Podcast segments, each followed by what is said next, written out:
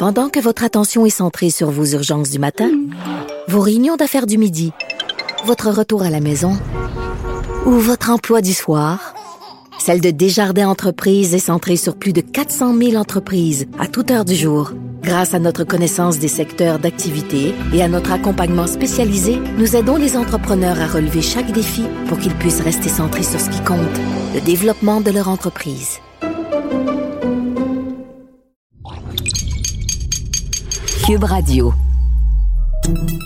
Salut, c'est Charles Dran avec l'équipe dans 5 minutes. On s'intéresse aux sciences, à l'histoire et à l'actualité. Aujourd'hui, on parle de voyage, de voyage post-pandémique. Mais oui, parce qu'on peut imaginer que ça va reprendre un peu, un jour, les voyages, mais peut-être pas comme on a connu ça. Hein? Les low cost, les voyages éclairs inutiles, les croisières flash de trois jours. On va peut-être aussi vouloir revoir la liste des destinations. Et si on réinventera pas l'avion du jour au lendemain, il y a certainement des pratiques qui vont évoluer grâce ou à cause de la pandémie. Voici Élise Jeté. Le Wall Street Journal a fait paraître un dossier dans lequel il interroge des spécialistes en tourisme pour savoir comment on va voyager dans le futur. En ce moment, seulement les voyages essentiels sont permis, mais après la pandémie, est-ce qu'on va tout recommencer comme avant? Sûrement pas. Les séjours dans les hôtels, les vols en avion, les déplacements et les vérifications dans les aéroports, les bagages permis ou non, préparez-vous, les impacts, il y en aura beaucoup. D'abord, les experts croient qu'on risque de trouver l'Europe pas mal moins romantique qu'avant. Les grandes villes avec de nombreux lieux touristiques, Paris et la Tour Eiffel, Londres et le Big Ben, la Tour de Pise en Toscane, on va pas mal éviter ça dorénavant. Les villes un peu moins populeuses mais tout aussi intéressantes comme Lyon ou Hambourg par exemple pourraient commencer à susciter de l'intérêt et on pense aussi que les îles européennes moins peuplées comme l'île allemande de Sylt pourraient devenir des destinations prisées. Ce qu'on imagine aussi, c'est que les gens vont avoir envie de vivre des expériences et ils vont ressortir leur bucket list.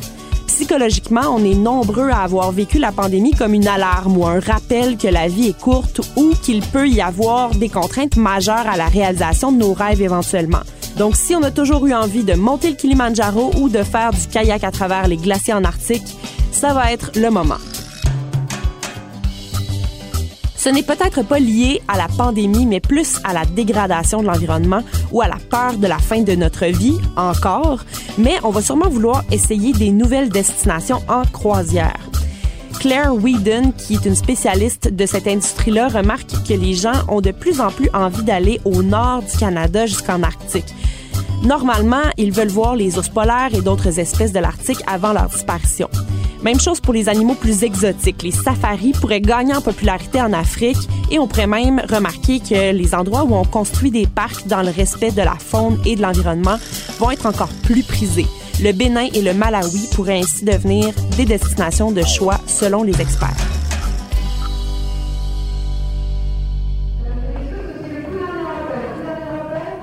Dans les aéroports, la vie ne sera plus jamais la même non plus. On va procéder à nos enregistrements beaucoup plus rapidement. Selon Andrew O'Connor, qui est vice-président d'une entreprise d'information aérienne basée en Suisse, dans 10 ans, notre visage pourrait être notre billet d'avion grâce à la biométrie.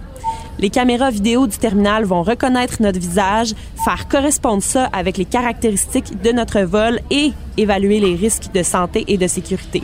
Ça va être short and sweet. Il y a quelques années, je me suis assise dans un avion et le passager à mes côtés m'a donné des lingettes en m'obligeant quasiment à nettoyer mon siège et mes mains parce que j'étais sa voisine de banc et qu'il était très craintif. Les gens comme lui ou tous ceux qui ont peur des germes en général pourraient avoir à payer des suppléments pour être dans des cabines plus isolées avec un niveau de propreté plus élevé. Ça va gérer leurs inquiétudes. La ventilation est la même partout dans l'avion, mais dès l'année prochaine, on pourrait offrir des sièges plus chers et ça viendrait avec quelques attentions supplémentaires, comme des désinfections plus fréquentes et des vaporisateurs de désinfectants parfumés, par exemple. Il n'y a pas que les candidats d'occupation double qui vont continuer à visiter les belles attractions touristiques de chez nous. Les agents de voyage prédisent que tous les circuits touristiques locaux, les attractions, les monuments qui se distinguent chez nous vont vraiment être populaires. Un peu comme l'été dernier lorsque l'entièreté de la population québécoise s'est ramassée en Gaspésie, on croit que c'est une tendance qui devrait se maintenir même après la pandémie. Dans les hôtels, l'intelligence artificielle va régner. Pour que les contacts soient réduits, on pense à des robots, par exemple, qui vont monter vos bagages à votre chambre ou faire votre service.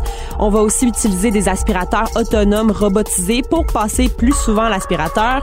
Et les nouveaux hôtels vont permettre aussi plus de distanciation, notamment en permettant le plus souvent possible de faire des entrées et des sorties autonomes sans passer par l'intérieur de l'hôtel. Aussi, tout ce qui est difficile à nettoyer dans les chambres, comme les machines à café, pourrait peu à peu quitter les établissements hôteliers. Ouais, et en plus, avant la pandémie, ceux qui vantaient les mérites du tourisme lent, le, slow tourism, on avait l'impression qu'ils parlaient dans le vide, hein, tellement la réalité de l'industrie des tout inclus ou des croisières semblait à mille lieues de ça. Mais maintenant, il y a comme, il y a comme une fenêtre d'opportunité qui s'ouvre vers un tourisme qui a peut-être plus de sens. Merci, Élise Jeté. C'était en cinq minutes.